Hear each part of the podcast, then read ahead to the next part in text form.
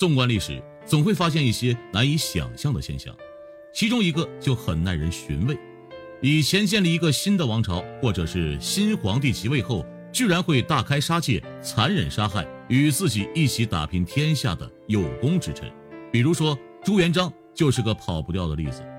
朱元璋因为一些或有或无的猜忌，杀掉的谋士，比如胡怀庸等。武将，比如蓝玉等，都是和他从社会最底层一起并肩作战的开国功臣。另外，还有刘邦登上皇位之后，也是将开国功臣都残忍杀害了，甚至包括他们的后人。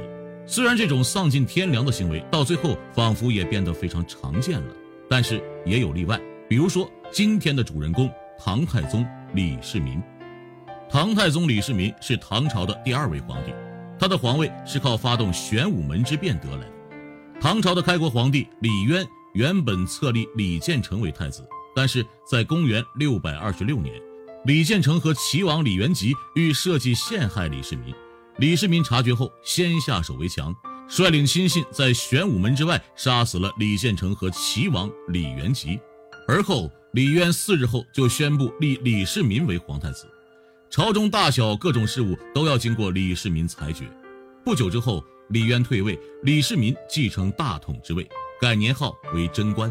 他在位期间，虚心听取大臣的建议和意见，对内不上刑法，以文治天下，倡导勤俭节约，不再收取各个地方进贡的奢侈品，鼓励农民加大力度种植农作物，开创了国泰民安的贞观之治，受世人好评。对外开拓疆域。攻灭和征服了很多民族部落，与北方的部落人民和睦相处，也因此李世民也为后人所称赞。虽然说李世民是靠杀太子登上皇位的，但是他即位后却没有杀害和他一起发动玄武门之变的功臣，这又是为什么呢？一，世家门阀相互牵制。唐朝的势力大致可以分为两类，一类是皇族的铁杆拥护者。另一类就是世家门阀，所谓的世家其实就是当时的大家族，他们具有一定的实力，若是联合起来也是不容小觑。按照地理位置来划分，可以分为四大世家门阀，分别是关陇勋贵、山东贵族、江左氏族、代北氏族等等。他们在朝廷也是很有发言权的，而且如果没有他们的支持，唐朝也很难建立起来。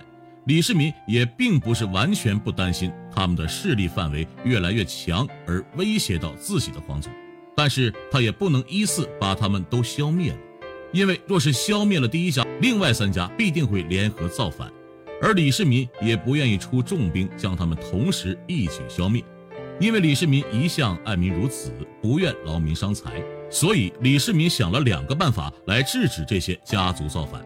其一就是暗中提拔皇族的铁杆，培养他们的力量，逐步取代世家的权力，让他们逐渐失去话语权。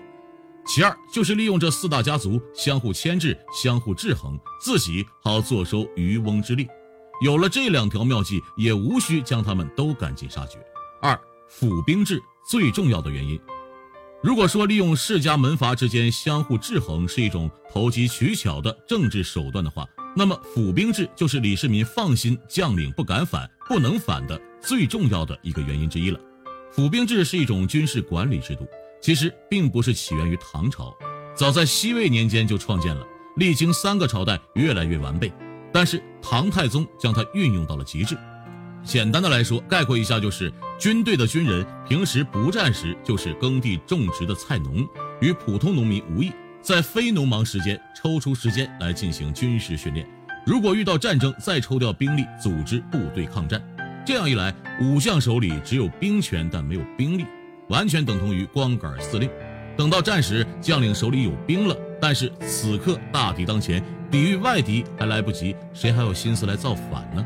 即使造反成功了，也是两败俱伤了，那也是敌人手里的一块肥肉，别人想吃就吃。这样的皇位坐也坐不稳。而且掌握重兵的将军大多让皇室亲族担任，像秦琼、程咬金等，实际兵权也没有太多。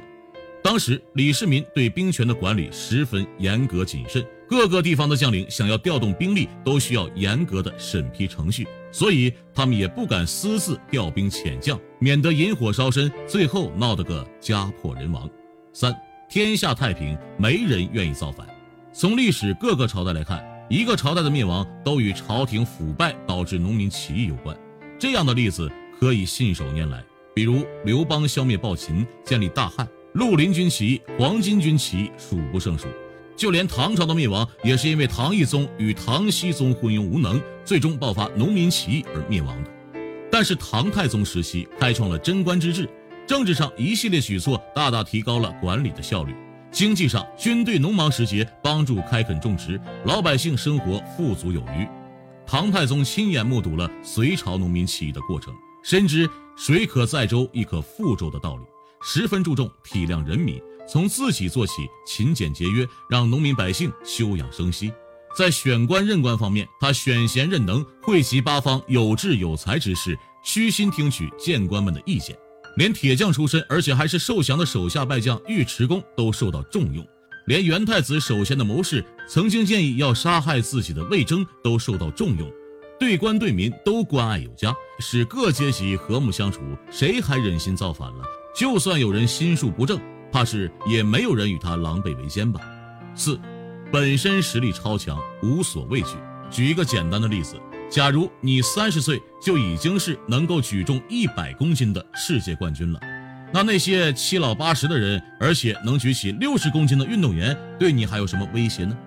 当然，举出这个通俗易懂的例子也不是信口雌黄，有具体的史实佐证。在军事功绩上能与李世民相提并论的第一人，当属李靖了。李靖一生为唐朝的建立呕心沥血，一直跟随李世民攻打王世允。唐朝建立后，也为消灭东突厥立下了赫赫战功。他征战沙场数十年，在作战治军方面都表现出了令人折服的才能，还著有《魏公兵法》等兵书。最后官至宰相，被封为代国公。但是。李世民即位之时，他已经五十五岁了。而后自己主动因腿病告病在家，不再领兵打仗。告病在家不足一年，又因为要打叶骨浑，又被启用。打完这一仗之后，彻底回家休养了。有史书记载，他的晚年处于一种阖门自守、杜绝宾客、随亲戚不得忘近的状态。所以说，虽然李靖的战功显赫，但他年龄已经很大，况且他也有自知之明。常找些生病的理由闲赋在家，表明自己没有造反之心，所以他对李世民没有任何威胁。后来事实也证明了，李靖在李世民之前去世，即使要杀，也轮不到李世民亲自动手，岁月也已经将他耗尽了。另外一名能与李靖并称的唐初名将叫李绩，虽然说他与李靖并称，但是他真正的实力是远不如李靖的。李绩在唐朝还没有成立的时候，就跟着隋末农民起义首领翟让，他们被隋朝的将领张须陀、秦叔宝等将领打得落荒而逃，连败五十多场。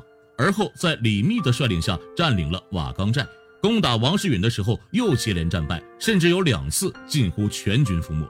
当然，也并不是说李绩一无是处，是个有勇无谋的莽夫，不然他也不能与李靖并称。李绩的长处在于外战，他在唐朝建立后攻打突厥、薛延陀和高句丽等外族部落的时候，还是能以一挡十，是唐朝开拓疆土的主要名将之一。但是他与李世民比起来还是微不足道的，战胜了李系的王世允、窦建德和刘黑闼都被李世民轻而易举地消灭了。所以这李系不管是从实力还是从战功上来说，比起李世民不是差了一点半点儿。充其量就是个六十公斤的选手，所以说李世民没有必要对他下杀手。连数一数二的名将都对李世民没有威胁，那其他人也不值一提了。况且这些老臣也明白，知道乱世才能造就英雄，在贞观之治下，功成名就之后要低调，只要没有触及当今圣上的底线，也就能平平安安的度过晚年了。五，留一个爱将惜才的美名。李世民上位之后，还需要这些老臣帮助稳定朝野。若是他一上任就过河拆桥，杀了这些与他生死与共、征战沙场的兄弟，必然会使其他官员寒心。那以后还有谁愿意为他卖命呢？这样，他可以在当时上至朝廷内外，下至天下百姓心中，都留下一个爱将惜才的美名。人们都认为他是一个与民与官都是慈爱有加的天子，岂不美哉？况且还可以给后世留下一个爱惜良将忠臣的美名，万古流传，何乐而不为呢？